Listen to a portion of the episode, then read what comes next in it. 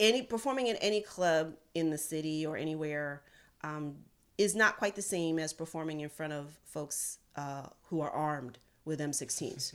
So you you kind of get your jokes together real quick. Where's my notebook? Where's my right, exactly. It's like, hold on, it's in here somewhere, you guys. Just a second. So, you know, that was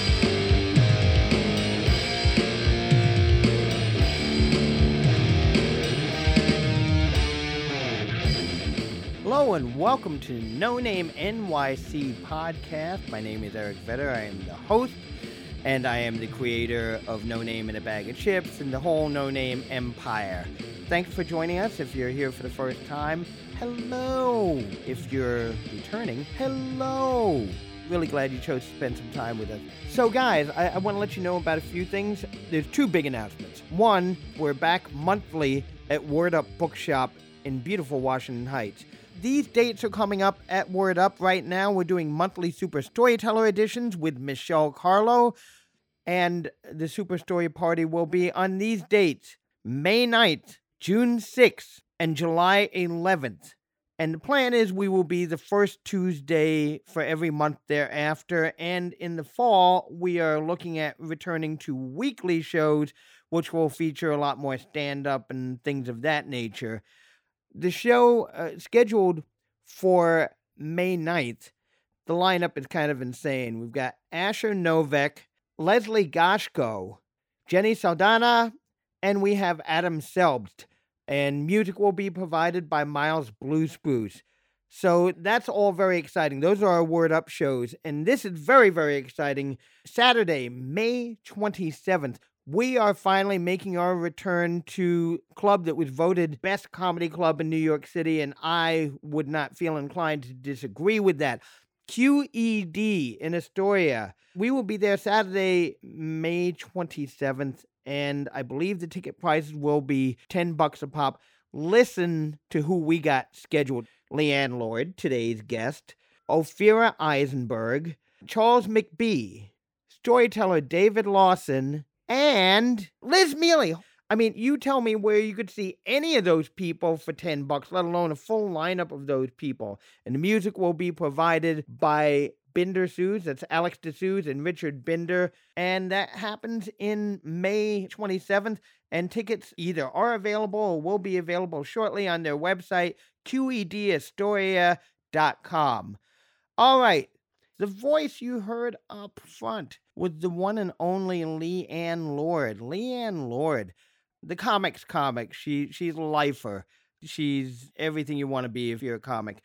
Leanne Lord is one of these people who just loves comedy deeply. She's funny, she's smart, she's thought provoking, she's funny.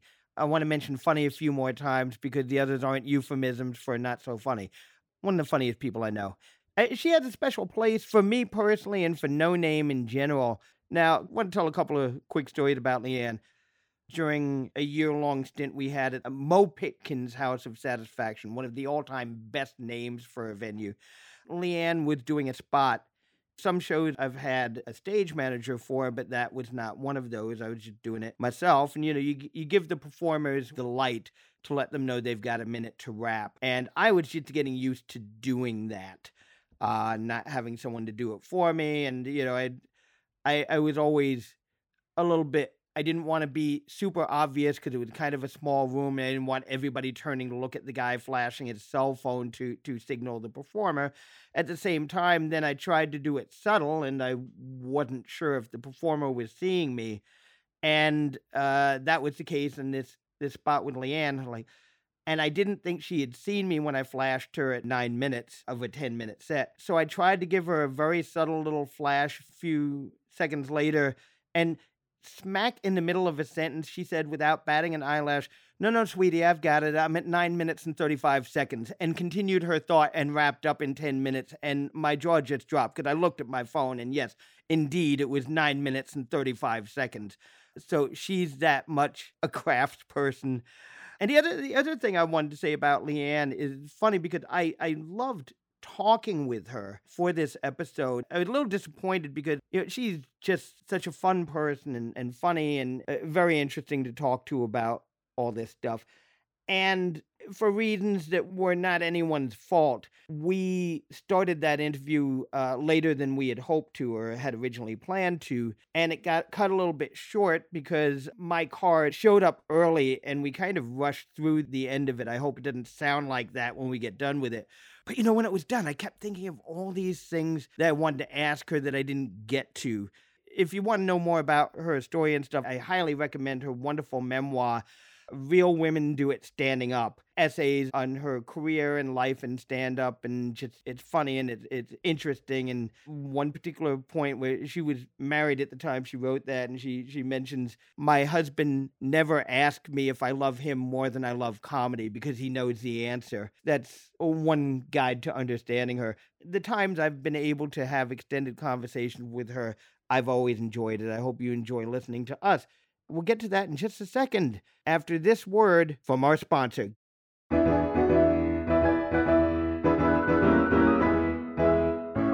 Get away to Green Bay. Yes, that's right, the historic Astor House Bed and Breakfast in beautiful Green Bay, Wisconsin where your innkeepers, Tom and Linda Stieber, will greet you and make you feel at home in any of their five luxury accommodations, all of which have their own bath, and some of which even have a jacuzzi. Now, bed and breakfast. This is a bed and breakfast. You ever go to a bed and breakfast and think, I'd rather not have the breakfast?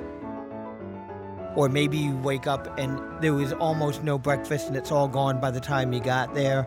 Or you do get there and there's like a couple of strips of bacon, maybe one or two turkey sausages, a box of half eaten cereal, and some questionable fruit. That will never happen to you at the historic Astor House Bed and Breakfast, where nothing is more majestic than the fresh, homemade, yummy, scrumptious. Their breakfasts are amazing and are worth the trip alone. And after breakfast, if you want to know what's going on in Green Bay, what's fun to do, what restaurants do you need to check out, well, ask Tom and Linda. They know everything. They're totally connected there, and they will see to it that you have a blast every second you are up there. So, what do you want to do? You want to make some reservations? You got some questions? Check them out online. Go to www.astorhouse.com. That is Astor House, A S T O R H O U S E dot com. Escape to Green Bay today.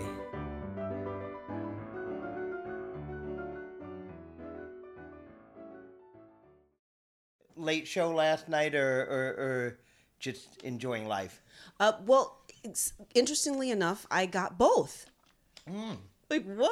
I had so I, so I had a show last night. Um, the Newton Theater. They call it the Big Apple Comedy Show. It was a two-hour show. Uh, thankfully, I went on first, and I'm working with like people that I've known for years. You know, it's me, Julia Sweeney. I'm sorry, um, uh, Julia Scotti, and and so you know how you have shows where you're having so much fun in the green room, and then they knock on the door and go, "Hey, there's a sh- we're starting the show." I'm like, "Oh right, there's a show." So let me stop having fun so I can go have fun. And then usually if I go on first, I just want to jet out of there because it's like a two two hour drive. But I ended up staying and talking, and we just nerded out about Star Trek and Star Wars. and uh, it was like a little mini Comic Con after my spot. So. Uh, was anybody in costume? No, no. Although I'm I'm always wearing my uh, almost always wear my Star Trek thinking. necklace and uh, always have my tattoo. So uh, Oh, I, I I don't know that I'm aware of the tattoo. I it's new. I well new-ish. I got it last year. okay, yeah, so I don't know Um, about this. Yeah, it's it looks exactly like my necklace except it's on my left arm. So it's the um the it started out as the symbol for the Enterprise, but then became a fleet-wide or a Starfleet-wide symbol. Wow, that's really nerdy. like I, when you say it out loud, it's like, oh, oh, is Well- that what I sound like to people? well, we, we, we've had at least two guests who nerded out on wrestling for a bit. I think it's okay. okay. Man, it, it's good. To, you know, it, it's funny. It, when when lockdowns first happened, I have to tell you, I did not miss putting on shows for a while. Really? What I did miss, I missed two things. I missed seeing all the people I get to see doing their work, like yourself. Yes. You know, I miss seeing seeing folks doing what they did. I didn't miss uh, arranging and producing Oh, things. I missed it, seeing the people doing stuff, and I missed making music with my friends, and that threw me because that's a, a, a comparatively newer element in my life. You know what I mean? But in a way, is it really? Oh, I mean, it's all making music, whether it's comedy or writing or community. It's it is a certain rhythm to that. so- Absolutely, absolutely, and e- eventually in time I missed the whole thing, but Yeah. Uh, but it is a long ass way of saying it's it's good to see you. I've missed you. Oh, honey, I missed you too. You know, it, it, it wasn't until I don't know. I guess relatively recently that I you realize what you've missed or what we've missed, mm-hmm. and you know, no name at Otto's was just one of those universal constants. you know, like it was always there, and the longer you have something, the longer you think you'll have it. And so it was, it was just there, and then all of a sudden it wasn't, and it's like, well, where do I now see those people?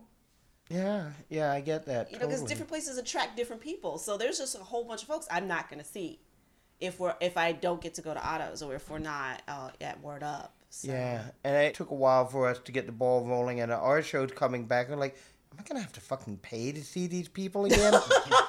the hell? Because I don't feel like cleaning up my apartment enough to have a party. So dude uh, i hear you i barely want to clean it enough for me to be in my own space I understand. I understand. Oh man. Well, I, it's funny because you, you're you're one of like two people that I can think of that that have been with with No Name for, you know, had a No Name association for forever. That I think. What uh, No Name didn't exist when I first met you, but I think I've Right. known you since almost the beginning of your, your comedy career. oh yeah for sure for sure um, I, I started whew, all right You don't have to put deep, dates to deep it breath, don't want- everybody. Okay, so it was it was a while ago, but I, I remember you essentially from the very beginning of my career. I was like maybe a year or two in when I, I we That got was my guess.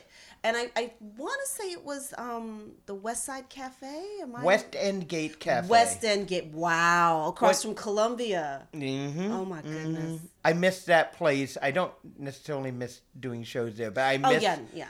That place that that has a, a number of uh, significant meanings to me. Before I ever knew I was going to be doing stuff, that was a place where I hung out with my friends when we were in college. Oh, Um, I didn't go to Columbia. I went to City College, but at that time there was nothing to hang out at Oh, near wow. City College. Really? So we would come down, yeah. Okay. Okay. Um, you know, that was like, you know, yeah. So that was that, and it's also where No Name, uh, when we first began as a sketch group, where we did our first shows. So, but I remember, uh, uh, uh, I guess, uh, mutual friends, uh, friend or friend. I forget specifically who was producing this show. I know my friend Winston was producing this. Winston show. Majet, Winston Majet, who's the, at the, the legendary. Yes. Um, and he had invited me to do a show. He needed some comics, and he's like, "You've done comedy, right?" Yes. um, and I, I, you know, I, I still hadn't committed on on on that, and that kind of defines my stand-up career. But uh, Ah, yes. I have a stand-up career. But no, but I, um, but I remember getting there early, which was unusual for me, and uh, I was introduced to you, and I just remember having the most lovely chat.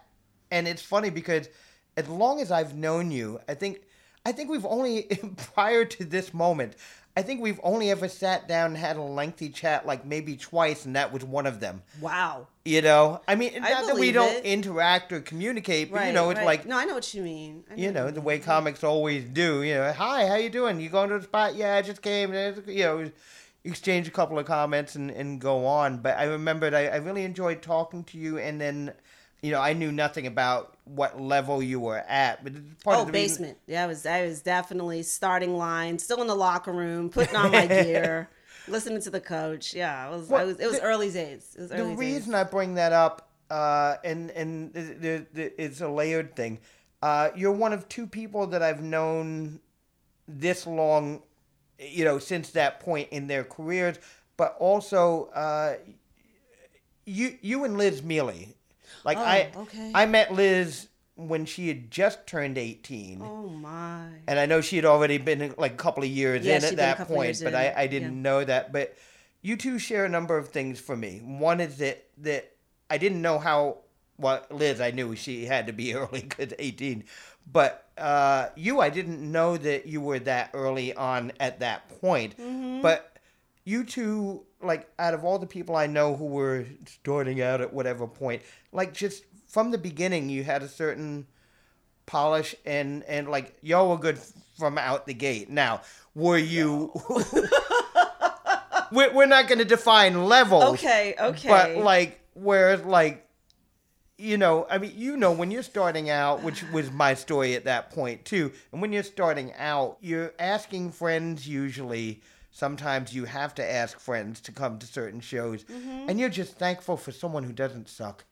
Mm. And I was like, you know, I knew from that first night, Leighann's on the bill. It's gonna be all right. oh wow. No You know, I- pressure. Yeah, no, absolutely, absolutely. And now, um, I I will qualify it by saying it could be a matter of context. But um, another reason to bring up Liz is not only did I feel that way about her when I first saw her work, but uh, we know her because of you. You recommended her to us. Oh. You sent her to us, Probably yeah. That sounds like me. Yeah. and uh, and and seriously, so it, it, I've always I also think that you both share a, a an amazing work ethic, and uh, Oh, yeah. anyway, we're we're very thankful that you guys have both been a part of it. So Well, I, for you. I just wanted to want to go back for just a Sure, half, sure. like a half a beat because um, you may not know this. I mean, I remember Liz when she started as well, and you know there are folks who I gravitate to, and she's one of those people. I like the workers. I like the people who put in the effort. You know, they're not looking for the shortcuts. They're they're really looking to learn the craft, build a craft. You know, build a career wherever that career happens to take them. So, and we were were sort of traveling in the same circles for quite a while.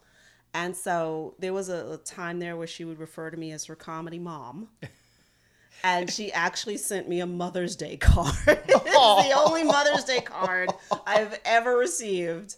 Uh, well, I've gotten a couple of dog mom, cat mom cards, but it was Right. just it was just incredibly sweet for someone, you know, to say, "Hey, you know, thank you for helping me. Thank you for believing in me. Thank you for being, you know, a part uh, of the journey." So that's that's always sweet, and I'm loving uh, where she is and what she's doing now. Right. And I, I will tell you, I ran into her. Oh no, I remember exactly when it was. It was December 2019, Gotham Comedy Club. Sad occasion. Uh, it was the sort of the memorial for Angelo, oh, Lozada. Angelo Lozada. who I I adore, absolutely adored him. And Liz was there, and as you know, I was still um, knee deep in the um, caregiving phase of my relationship with my mom. I had lost my dad that year. And I felt it, I was just treading water, comedy wise. I mean, I was still funny, I was still performing, but I wasn't, I don't know, I didn't feel like I was growing or, or anything like that. And I felt completely out of my depth a little bit with where social media was going. And Liz was doing really great. And I saw her and I said, Hey, you know, sweetie, I love what you're doing. Um, I'd, I'd love to get some help. And she didn't hesitate. She was like, Absolutely. When do you want to meet up? I was like, what? She's like, it's not as hard as you think. You're already good at this. You just need to brush off your skills and do a couple things. I'd be happy to sit down with you and do that. And a few weeks later, that's exactly what we did. So it's like that sort of that help and that that family or community within comedy can you never know when that's going to come full circle Yeah. for you. You know, you're helping somebody early in their career, somebody's helping you later in your career, and it's like, oh, we're colleagues now. I mean, friends, of course, but also colleagues. So I really, really wanted to say, um, say that about her and about how comedy works because it's not a traditional job by, by any means. It's incredibly solitary.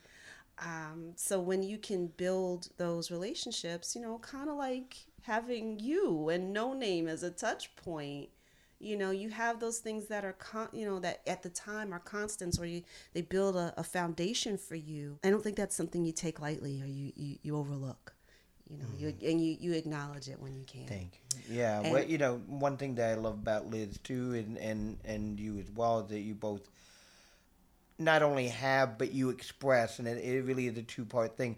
Gratitude for for kindnesses along the way, as well as dispensing them. Oh, absolutely. Listen, You this know. is a horrible industry. Entertainment is just. Oh, I, I remember doing interviews and people would say, "Oh, if you had kids, would you want them to do comedy?" No, no, not at all. Mama wants a little lawyer, a little doctor, something with some. I want so much more for you I than want this. so much more. Like I'd be like, you want to be a stripper? That's way more honorable. Like this is just not not good. Uh, and, and there there are a lot You know, I wish someone had started me out in the right path well, earlier. exactly, yeah, and I, you know, I, I, I think I'm past my stripper days. So, but yeah, you, you are, you, you build your family, you build your team, I guess, um, over time, and, and and realizing nobody has to do anything for you ever. They really don't. Most people are out for themselves, and that's not a selfish thing. That's you know how the world works in American capitalism thing. Indeed. So when you can find somebody that can balance that and still be kind enough to help you or assist you, you absolutely have to be grateful, and and say thank you and acknowledge that, um, or even take the lesson when somebody doesn't help you. This is true. It doesn't mean you have to carry a vendetta, but you take note. Oh, but uh, I'm in for a good vendetta. Oh yeah, Uh, I'm not. it. I'm not saying that. I'm just saying that's not a requirement. no, no, but it's not. But it is not. let's be honest. That's also why you build your team, so you got somebody got your back when it, when it's vendetta time. Right, right. Or that, or that person that can talk you off the ledge. It's like, okay, yeah, no, girl, you don't want to send that email. You let that stay put in the, the, gun drafts. down. Yeah. Put put put, Right. put the gun down. somebody down. that talks you off the ledge. I think that is a big problem right now. We have a whole lot of folks running around here without people in their corner to go, "Hey, you need to breathe," It's true. The ledge is getting crowded. isn't it? but now you had another question for me. Oh wait, yeah, no. I, I mean, I, I just kind of want want to go back to the beginning since I I know I know the beginning of your your comedy career, kind of, sort of. But um, but like, are, are you someone who would like you know popped out the womb and like you know, uh, were your first words were uh, you know, uh, so what else is going on? Um, So as I was saying in the womb, yeah. um, tough womb, tough womb. No, yeah, sorry. oh, oh, but I'm sorry, I- that's great though. I'm I'm not stuff. proud of that, but I guarantee you, I'd say it again. Oh yeah, why not? Why not? um, I I think what I what I, what I remember of my childhood there was some creativity there, but it was way more on the writing side and the imagination side because I was kind of I was the youngest, but it was just I was really sort of the only kid. Uh, so I was had the job of entertaining myself because I come from a generation where parents didn't entertain you. They weren't filling your calendar with things to do. They weren't making play dates. They were saying either go outside or don't bother me. so and they loved me, but it was just a different style of parenting. Uh, Right, So right. I, I spent a lot of time You're a native New Yorker, right? Native New Yorker. Were, were you in one of those areas where you could go outside and play? Because I, I would not. Oh well, I was in Queens, but my my mom was a little how shall I say protective. You know, so I, I didn't ride the I didn't get on the subway till I was going to college. yes, I know, I know. Your eyes just got so big, like what? like super protective. Because I went to school in the city. Right. You know, I You went, to, went to Baruch. Baruch? I went to Baruch. And li- okay, so okay, this is how protected I was. When I went to high school, that was my first time getting on the bus. Mm-hmm. Okay, and I had to take two buses.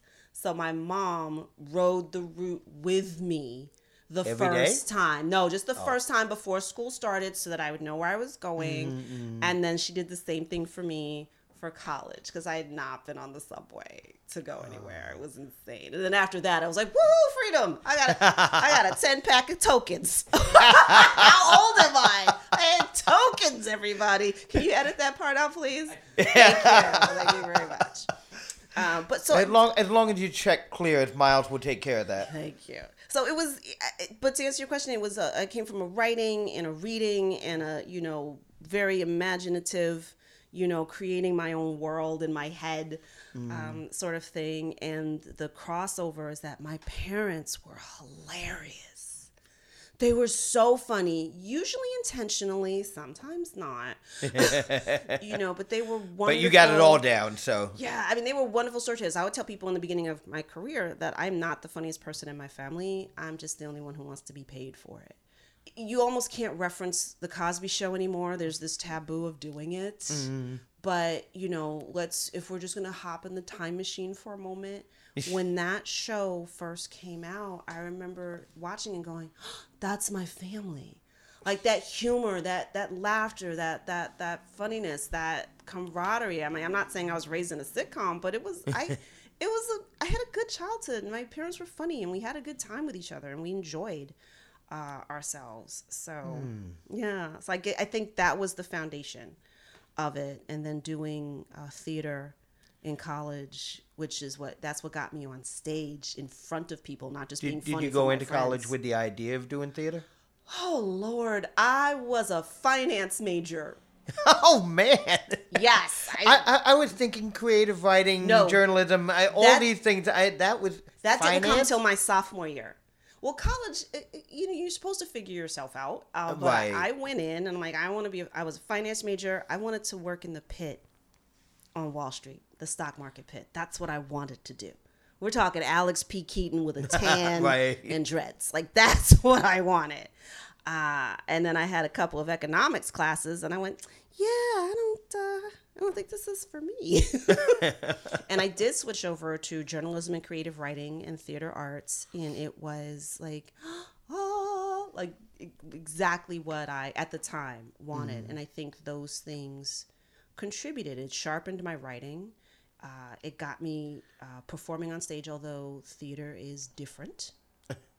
Theater is very different than doing stand up, but you know, those chops, it's all cumulative. All these experiences help build you and create you. It's not a waste. Yeah. So so you officially changed your major. I sure did. I sure did. Um, sophomore year, and I remember I, I agonized because I've, I've I've I've been type A. If I've been anything my whole life, it's been like type A, organized. Like this is how you do things, and I was really nervous about changing my major.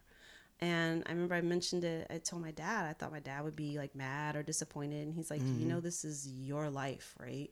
you you get that you're not doing this for me and your mother. Like, yeah, we want you to go to school and and you know have an education, but you know how you do that is up to you. Like my, I think I really feel like my parents were so extraordinary because I think it's hard because I don't have kids, but it's it's hard to not want to impose what you think is best on them. That's what I did. They didn't say, "Well, what kind of job are you gonna get?" No, I got a job. My, my, they weren't worried about that. Oh man, and see, see that's nice because you know a, a lot. You know, I I was actually gonna ask did did they have any aspirations for you prior to entering the fray? I, I will say that, and my dad always said that anything where I got to talk, I'd be fine. So lawyer, stand up comic, okay, whichever, you know. And the daughter lawyer's Tomato, not tomato. right? Exactly. You know, I still law school is still on the bucket list. I just don't want to take the LSAT, but you know, I got being judgmental down, so you know, I'm halfway there. So now that that's college. What about when deciding to to pursue stand up? Oh goodness. Um, well, when I graduated, I graduated uh, during a recession, which you know, pick a year, any year, America, Ah, yeah. because capitalism works so well.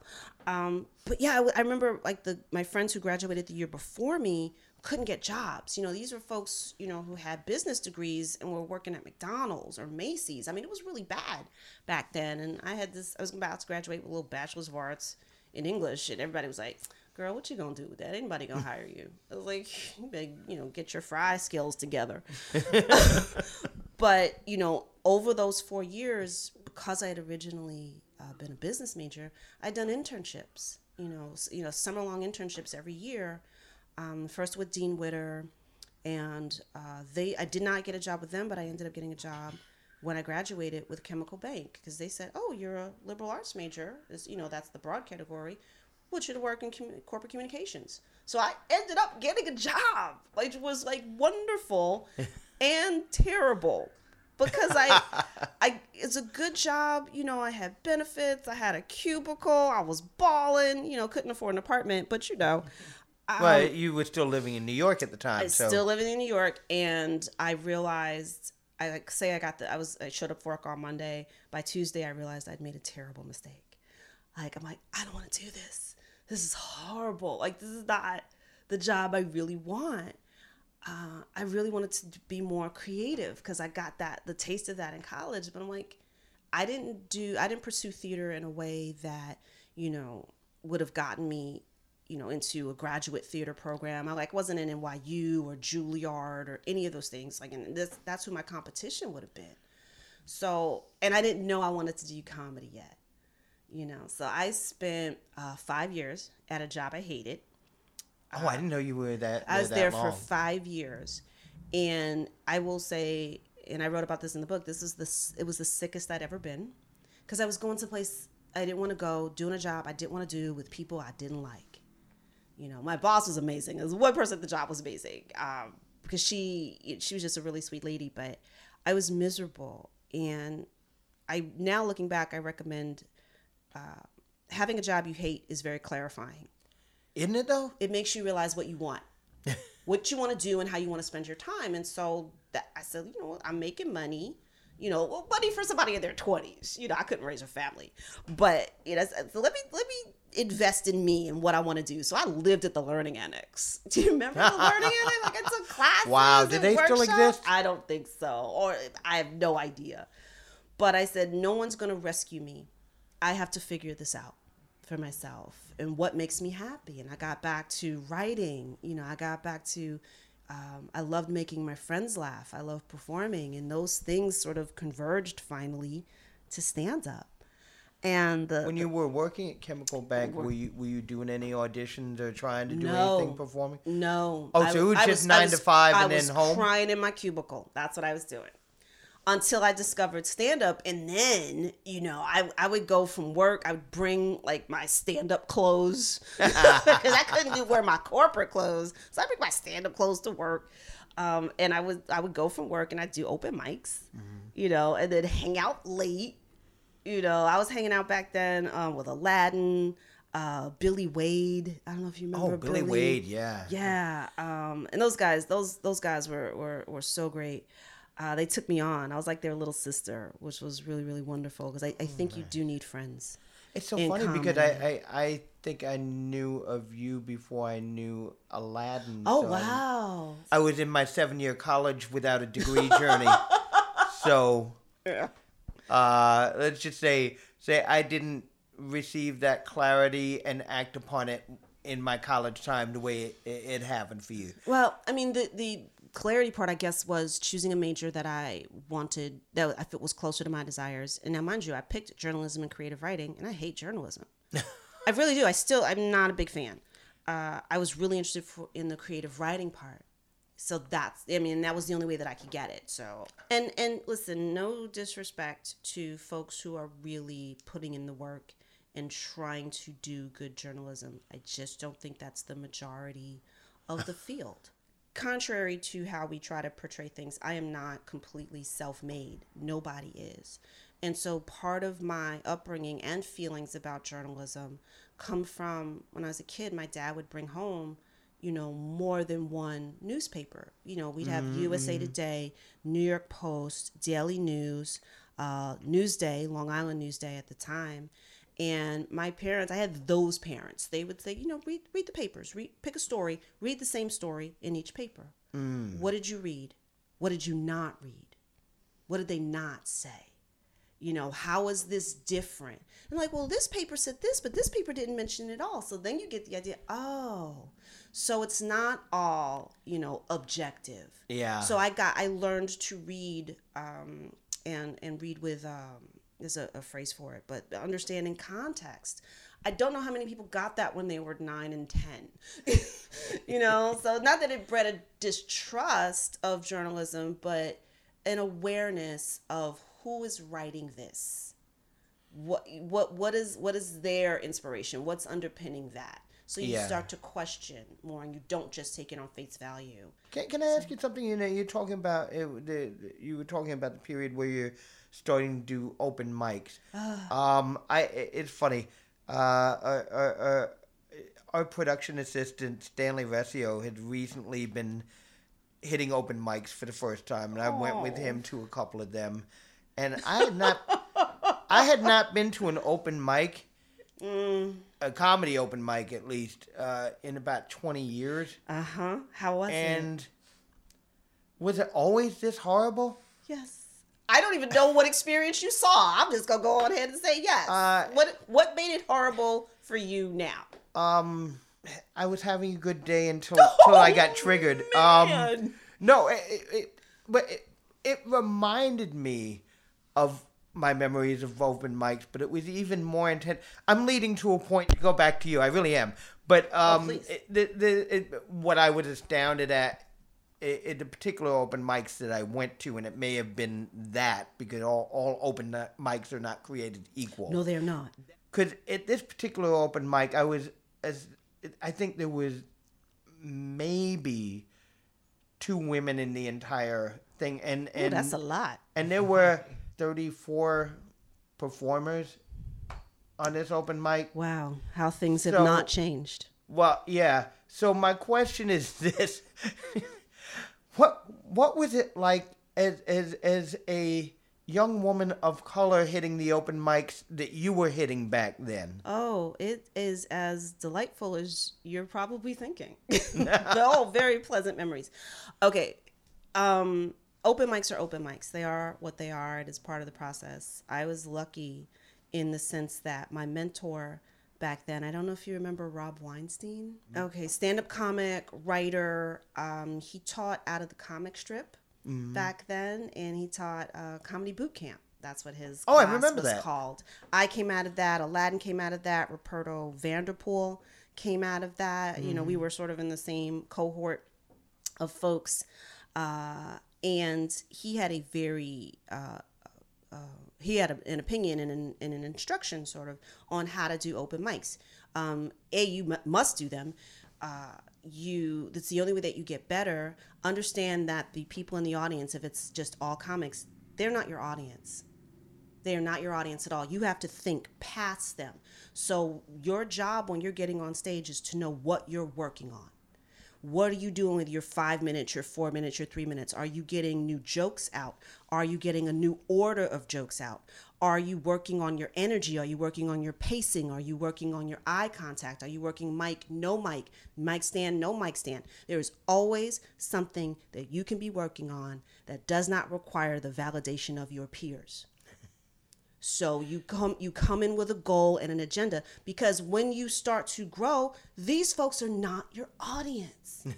Sometimes you just want to get the words out of your mouth. Mm-hmm. And that's what an open mic is for so that when you get to a regular audience, a paying audience, an audience that wants to see comedy and not do comedy, you've laid that groundwork for yourself.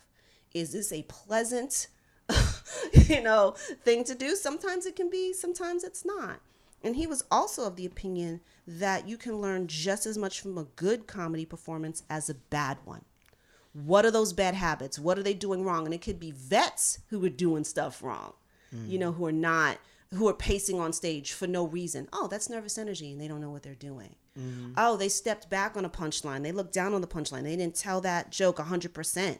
You know, his his thing was you tell a joke 100% or you don't tell it at all. That's a lot of times why a joke may fail.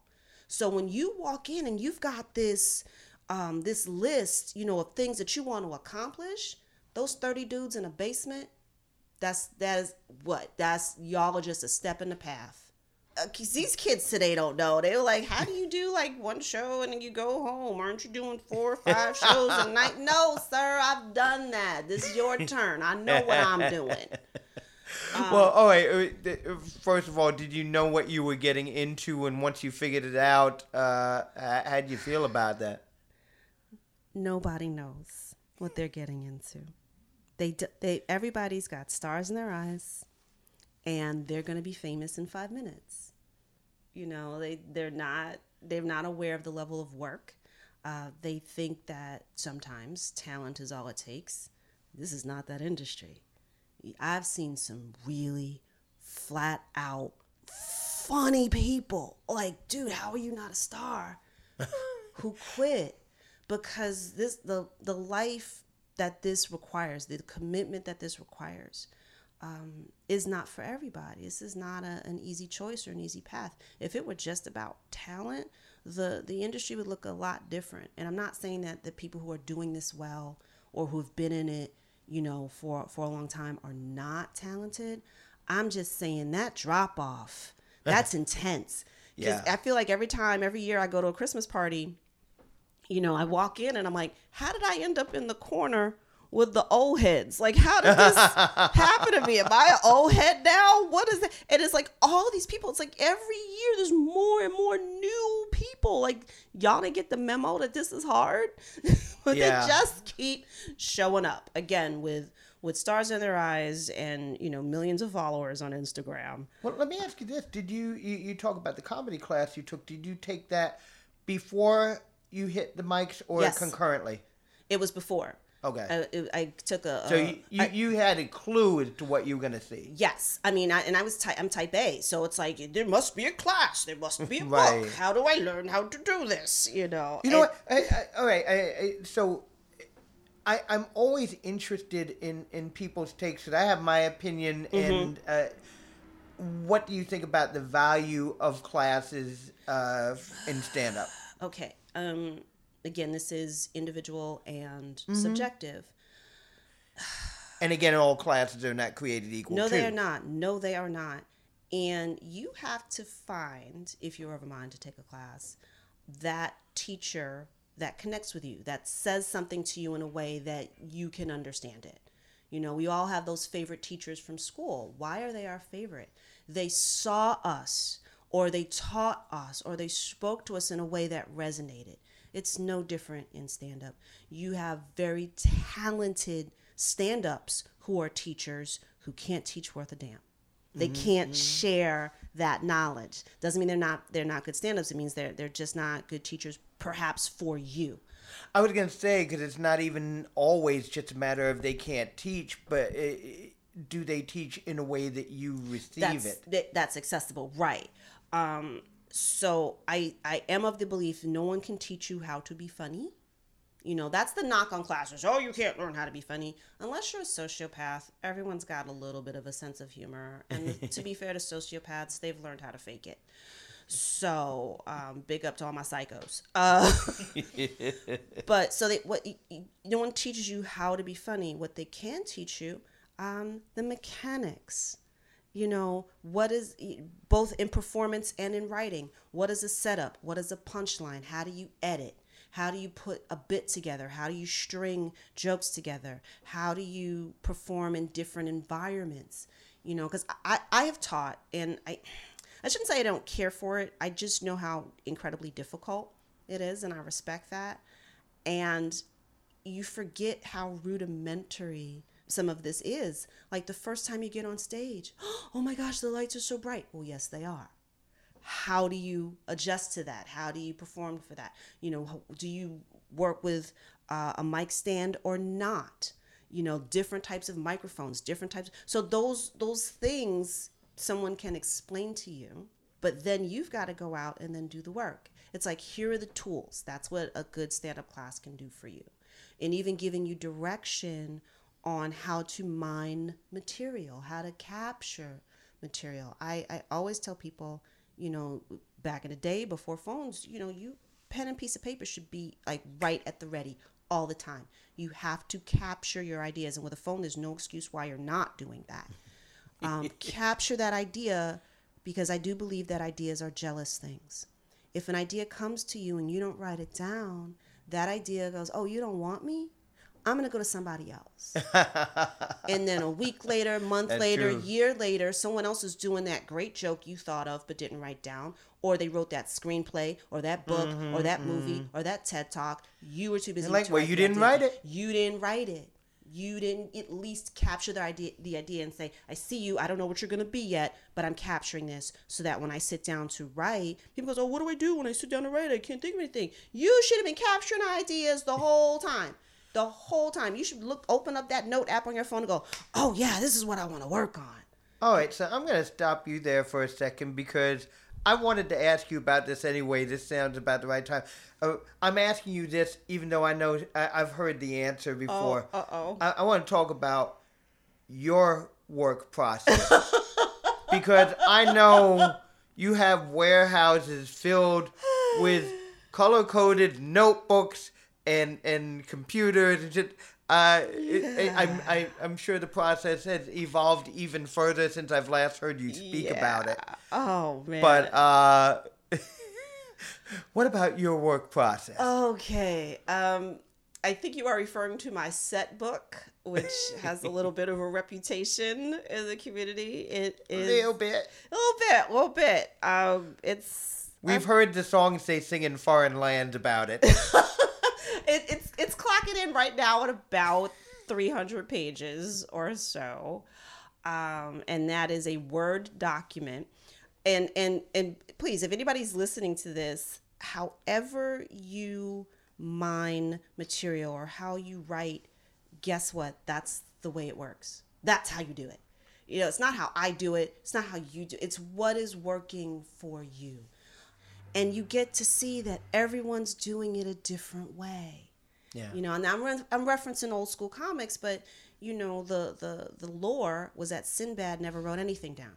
Mm-hmm. Then you get the extreme Carlin, who wrote everything down. right. and you you read these stories and you'll see yourself in there and you realize there's no right or wrong way it's what works for you so i'm i'm happy to share how i do it and but i don't want people to think oh that's the rule that's how i do it um, Right. once again i'm very type a i am a recovering workaholic control freak perfectionist you know so in my in the beginning i didn't know you know what do i'm, I'm doing index cards am i doing sticky notes do i have notebooks i mean I you still did have- all of them, right? I did all of that. I did all of that. And right now it's a combination of several things. Like again, I still write things down. Um, sometimes when I really, really want to work on an idea, it's pen and paper because it's a different part of the brain than typing. You know, and but I'll I'll write I'll write it down, hand write it down, then I'll type it. I'll put it into, you know, my set book. My set book is broken down um, I write out the entire joke word for word, punctuation, physicality, all of that. It has a title. That title is uh, tagged, and I create a table of contents. Uh, so everything is referenced in my in my set book. Another tool that I use is Evernote. That's where I capture my ideas. It could be any note taking app. Please don't get crazy, you guys. Um, however, you capture that to to to have an idea, so that you don't pull a napkin out of your pocket and it you sweat and it's that note's gone. so that's why I or you I get like that. one word out of a sentence, like, the hell does this word have to do with anything? Oh my gosh, that's the other thing, you guys. Yeah, don't don't you pull out a note, you go mayonnaise. What what did I mean there? You know, so help yourself out. Give yourself like yeah, mayonnaise is disgusting or whatever you were thinking. You know, just to give yourself that help when you go back to develop. Um, Go back to idea. it soon enough before you forget what the one word is. Right, exactly. There there are notes on my desk where that still happens. So it's not something that you fix for all time. Um, but again, this is how my brain works. And then the bits, the jokes, the individual jokes then get put into a section. I might be doing jokes about dating or jokes about marriage or jokes about my parents or jokes about my cat. You group those things and those bigger groups to me are like Lego pieces you you you redo the puzzle almost for every show you say okay where am i going who am i performing for who's in the audience what am i going to open with that they'll like or resonate with what am i going to close with? You should always know what your opener is you should always know what your closer is and figure it out in the middle. And those lego pieces you move them around and that's what your set is. That's what you eventually build. It's a five minute set or you're emceeing and then you're featuring and then you're headlining then you're doing colleges and it's just more you're growing how many puzzle pieces you have to do a particular show. So that i mean that's that's me you know broad strokes i guess but i still um, i was doing that this this morning i get because i had a show last night um, I remember I'll go back and look at that set. I will look at my set and and and go make those edits because as well as you write, you have to make room for you, the magic that happens on stage. You write, you write, you write, you write. You, oh, this is the exact wording I want, or you think you want. Then you get on stage and you either forget, or the moment suggests something better that you couldn't have thought of sitting at your notebook or your, your computer. Mm, that's mm. that's why it's important to record, whether it's video or audio. So if you don't have the memory, uh, you know, oh, I fixed that joke on stage. This is brilliant. How many times have you heard a comic say, oh my gosh, that was great. I never said that before. Can somebody write that down? and I'm the comic in the room that goes, yeah, fine. I get a pen, I write it down, and then they get the lecture from me on why this shouldn't have happened and it better not happen again. I'm I'm picturing a young Leighann listening to this episode and and taking a lot of notes. Oh, yeah. But yeah, I, it's it's you again. You're figuring out who you are on stage, what your process is. Do you work better in the morning or the evening? Like, wh- where is your creativity, you know, shining and, and, and, and trying to let that show through, and then growing as a comic. You know, your opinions change. You know, what you thought at 20 and being single might be different if you're married with kids you know Yeah. that's a different perspective now on stage when you got to feed people woo your perspective changes you know you you got to now put a roof over your own head that's a different perspective Yeah. and that should show um, in your work if that's the type of stand-up that you're doing correct, correct. You're doing the open mics. oh yes Um, they were terrible I'm- so bad so so all right. So you're doing the open mics. Uh, how do you start to make your way into into the clubs? A lot of and I can't speak for other cities. New York is a hangout city, or at least it used to be. You know, you got to you, you FaceTime before there was FaceTime on your Apple phone. You had to show up, you had to be seen. They had to see you um, in the clubs, and that's what I was doing. You know, whether I I would do an open mic or not. And I that's actually a sit- reason to focus on one club if if if you feel an affinity for one club. Yes. Because then you you're right. You know, I know that people who come through here see me. Yeah, and and and again, you know, it, what was I in my twenties? You know, I'm I'm bopping around from club to club, but my main clubs back then uh, were the Comic Strip and New York Comedy Club. And I for the strip, the strip actually had a process. You could take a number, you can audition, you I- I can in argue. those lines. Right, you can argue with the MC. You know, they may or may not pass you, and then Lucien's got to see you. This was Lucien Hold back in the day. He was the manager uh, at the comic strip. You argue with Lucien, and then hopefully, if you're lucky, you get passed for late night. Late night means you got to show up after the regular show was over and perform who for whoever was left. We're talking eleven o'clock, eleven thirty, midnight on a weekday. I was gonna say those are the early time slots. Right, exactly. I, I was balling. What did you go right after the main show? Woo, yeah. So, you- so you had to put that work in. That was the process at the Strip, and every club's different. Yeah. For New York Comedy Club, I hung out there so much that um, a comic, and this always happens. Somebody didn't show up. They needed a comic. I was there.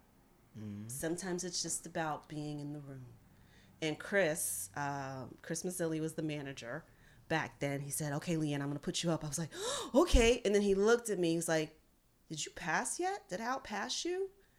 And I went, "Um, no." I shouldn't have been honest. Like, what I was was say what you, I- you clearly didn't have a handle on the game yet. no, I was, you know, Catholic school upbringing, you know, that kicked in. And I said, no, I haven't. but he was in a bind. He didn't have anybody. Mm-hmm. So I said, A, for honesty, you know, but then he put me up anyway. And I did a good job. That was, I guess, then technically my audition. And I passed. Oh, nice. You know, and then he started using me. So, you, you know, the other thing is to be prepared for possible opportunities. Well, that's the thing. Like you know, if if, if you're putting in the the FaceTime, mm-hmm. Yeah, but you, yeah, being showing up and being ready, being prepared for Yeah. it because that was the thing that used to happen at the strip. Sundays was a good night to hang out back in the day because the the regulars they would be working Friday and Saturday. They'd be doing road gigs. They might be tired. They might come home and like, you know what? Yeah, I don't want to do that Sunday spot. And you happen to be happen to be sitting at the bar. Hey, so and so canceled. Do you want to do a spot? Sure. Wow, what a coincidence.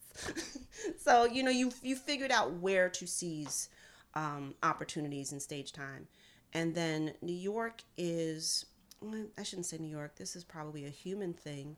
People want to work with their friends. So your hanging out is not pointless. You're meeting other comics, you're making connections. They'll go, "Oh, hey, there's a mic here." Or, "Hey, so and so is booking this." You know, your friends, your colleagues many times uh, will bring you along. or, or make, make recommendations to you. So Yeah. that's that's another reason to to post up uh, as it was back in the day.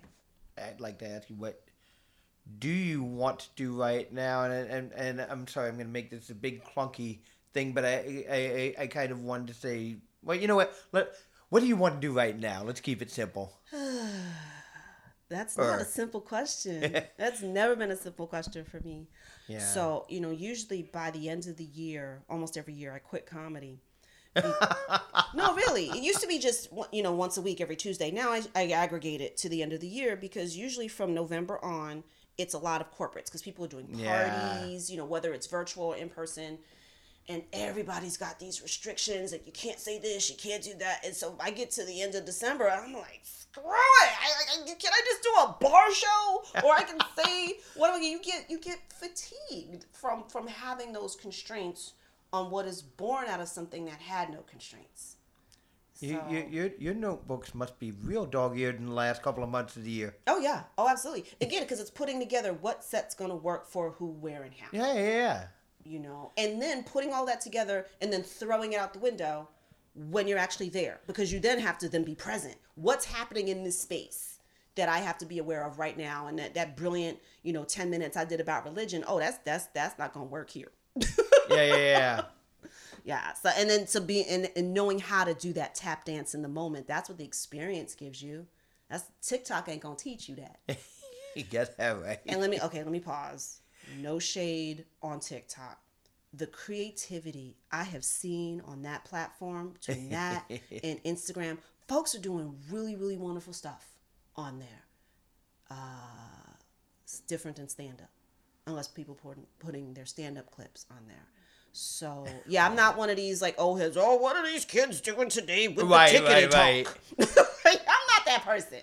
This is always evolving, you know. So however you can get your creativity out, Right, But right. watch watch crossing your streams, if you if you know what I mean. Like I, I know have, exactly what you mean. I I don't and I'd expect no less a comparison from you. Thank you. Thank you.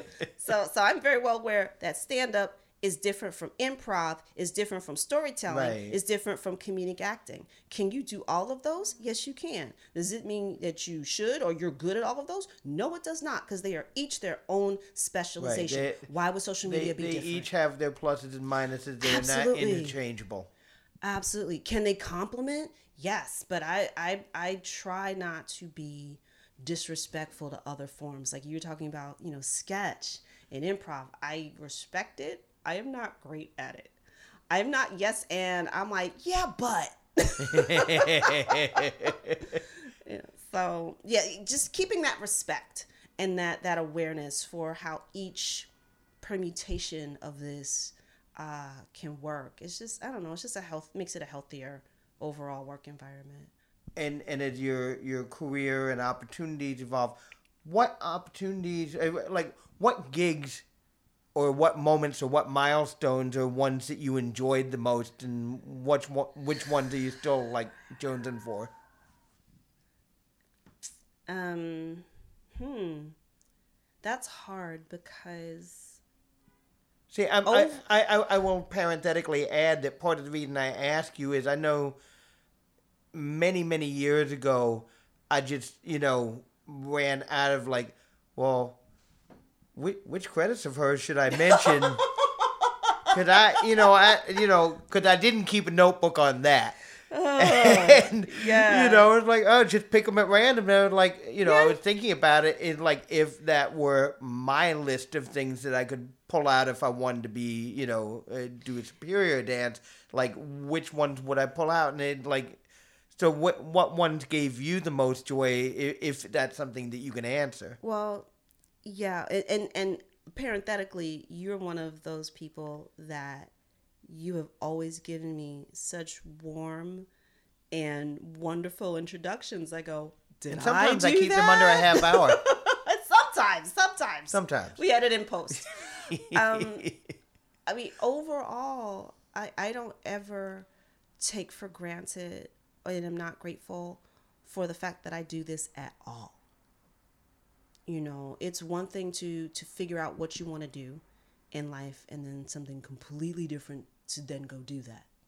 to have that freedom and that opportunity and that whatever that is to to go and do it and then continue doing it. So I'm never not grateful for that. I'm sometimes perplexed, you know, why did, why didn't somebody stop me? um You saw it about to do that. Why? Why didn't you say something? right, yeah. You know, I look back, I'm like, what have I done? This is crazy. Who makes a life out of this? Um, but there are there are many moments um that were that I I look at I'm like, wow. Um one that the, the few that come to mind is getting the opportunity to perform for the troops you know, going over uh, to the Middle East. And I went over early. I went over in 2002 uh, to Afghanistan. You know, it was in the Kabul airport. There were still bullet holes in the walls. You know, the Marines were at that base. When the Marines are there, it's still hot. By the time Yeah. the Air Force shows up, everything's done. It's a barbecue. but to to have done that, to you know, and this is not about the politics of it at all. It's like these are these are kids who signed up to be in the military, and you can sign up at 18 and then you go and you do these shows and you meet them and you see what 18 looks like how incredibly young it is. And you you just want to go does your mom know you're here? Oh. like they're just yeah, Yeah. Like, i'm gonna put you in my suitcase and take you home because you know you're out past curfew. But to to to date i mean the, the absolute most appreciative audiences you know are military audiences because you know they're they're out there doing a job that most people can't even conceive of. They're away from their family um, in the early days this was before you know easy access uh, to internet social media sometimes the bases were on a, on a on a blackout and you couldn't do that at all so you were it Yeah. you know in terms of entertainment Signs of life. Right, exactly. That they weren't forgotten, and you know, it, any performing in any club in the city or anywhere um, is not quite the same as performing in front of folks uh, who are armed with M16s. So you you kind of get your jokes together real quick. Where's my notebook? Where's my right, exactly. It's like, hold on, it's in here somewhere, you guys. Just a second. So, you know, that was, you know, all of the times that I've done that because I've, you know, I've done the Middle East, I've done Asia, I've done the South Pacific, Europe. You know, just to look back and like, one of my goals in life was to do stand up and travel. And I've done that. Like my, I've, I'm on my second passport with additional pages. Like that just makes me like really, really happy. Um, I'm gonna be flashing that at the old folks' home, and they'll be like, "Okay, Nana, that's really nice. Take your pill now. That's great." um, because that's where it all ends. It ends in tears. Uh, but no, so so yeah, performing with the troops was was an amazing experience. Um, my not my first TV show, but my second, because I did Lifetime Girls Night Out, and I had auditioned for, but I didn't get VH1 Stand Up Spotlight. They said we don't have any room for her.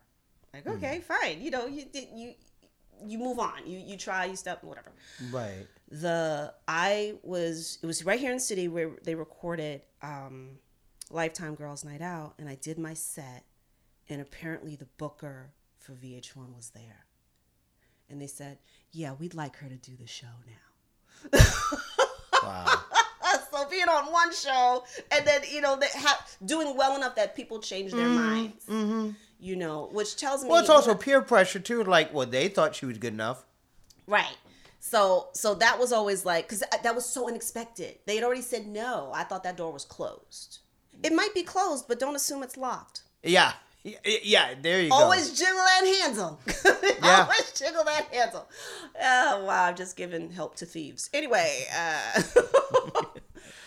um, but I think for right now, I mean, again, it's it's hard to choose. There's so many um, memorable moments, but the one that really really sticks for me is when I got to do uh, the Apollo.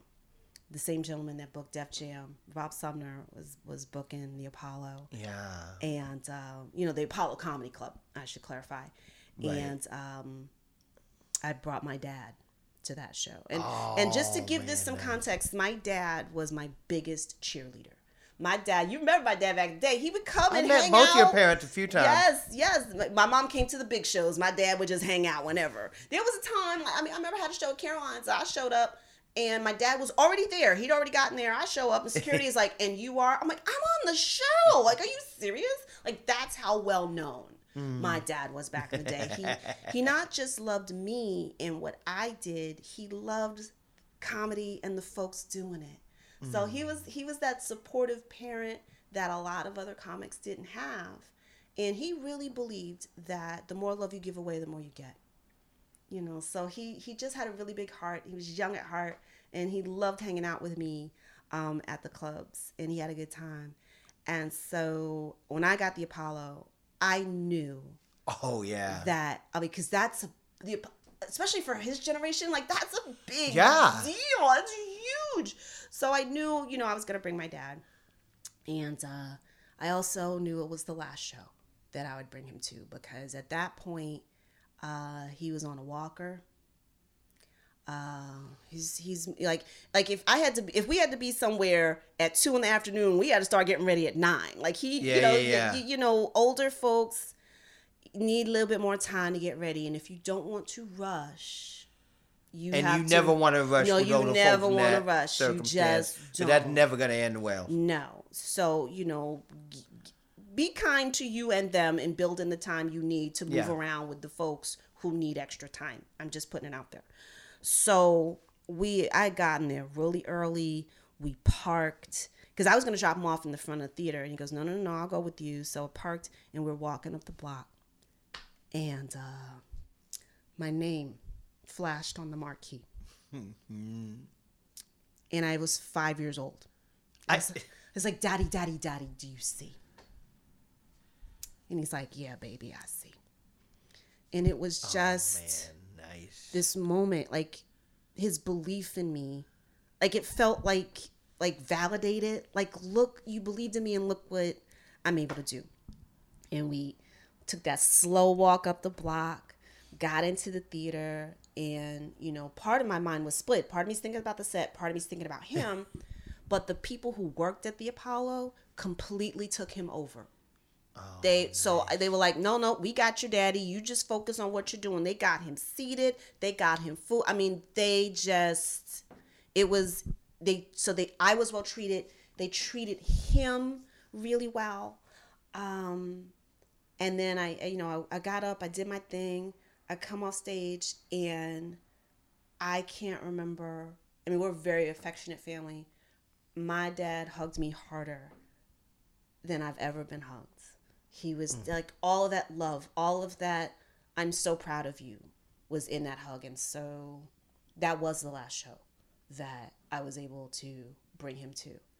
And for it to be that show, Oh man. it just that's why it's it's I, I like talking about it, but it's it's hard because it just it puts that that lump in my throat yeah. that like I'm just so glad I got to do that, you know, with him. That's that's amazing. I uh by the way, uh I, I did not make that show, but uh I saw your name up in the lights, Gordon. Our, our Ah, good yes. friend, PR guy Gordon, PR on the guy job has always sent me, and it's like, what the hell does this guy want? To- oh, Yeah, yeah. I love that picture, man. I, and the folks at the Apollo, they they actually took a picture of that and sent it to me as well. Um, and it, it just like just it does not get old to see your name in lights, Yeah.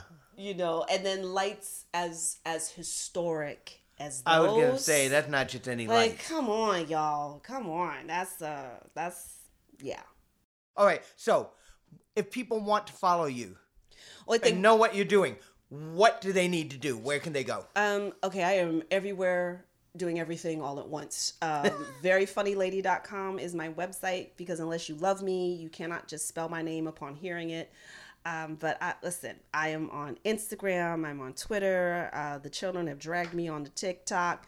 Um, uh, I, I, um, I'm still on Twitter because I love a good dumpster fire. Um, I'm even on Pinterest, and I don't even know why, y'all. I'm just, I'm there. I, I what I'm saying is, I'm not hard to find. I don't hide. I'm, uh, the, uh, it, I am open to to new fans and people who appreciate, you know, thoughtful, smart comedy. Leighann Lord, I love you to death. Thanks for spending some time playing with us. I love you too. Thank you for the invite.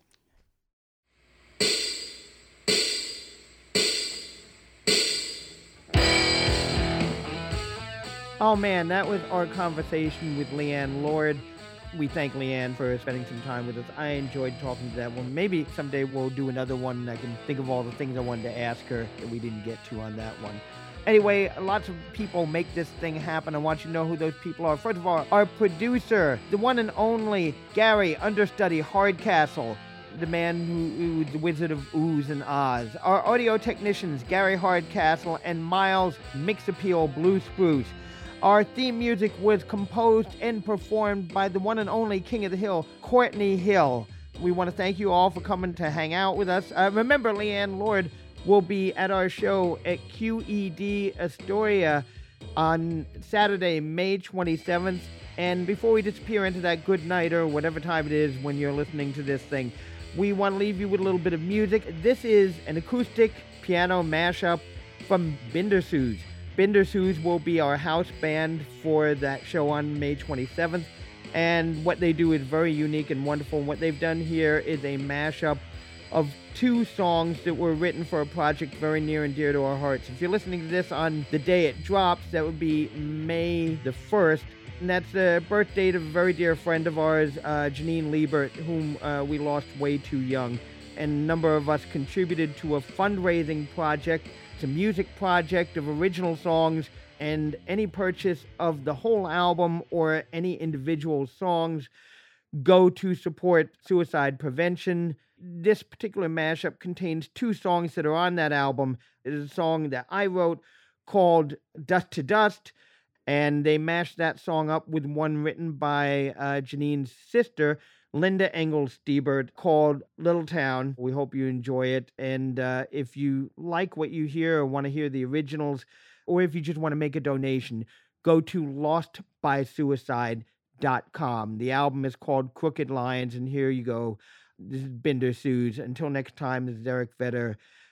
Thank you for being here. I love you all.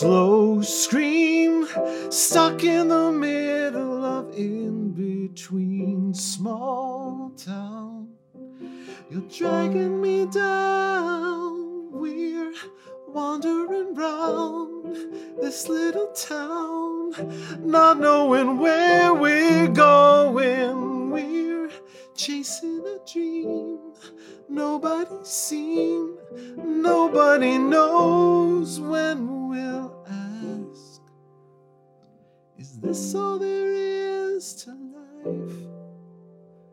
I gotta get out sometime of this little town of mine. Forget it's all the same.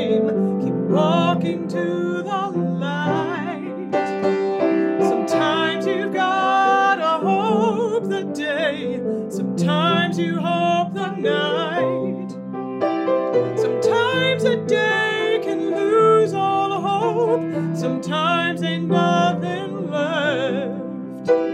Sometimes you think you're leaving a town, will leave no one to be left.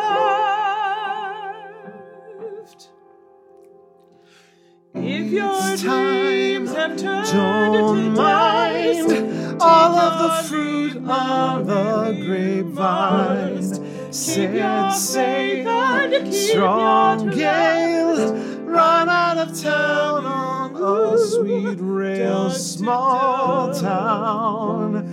Where are you now? We're wandering round this little town, knowing where we're going. We're chasing a dream nobody's seen, and nobody knows when we'll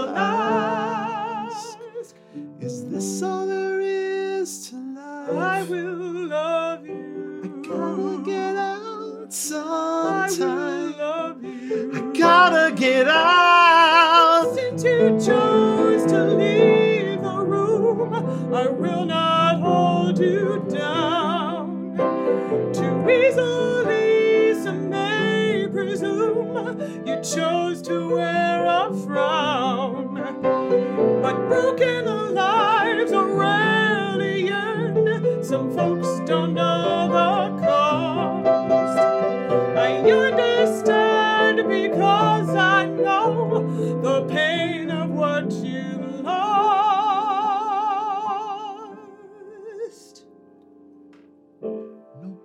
Nobody knows, nobody mows the grass that is growing right where we are standing. Oh, if your dreams have turned to dust, take your leave now if you must. Keep your faith and keep your trust. I will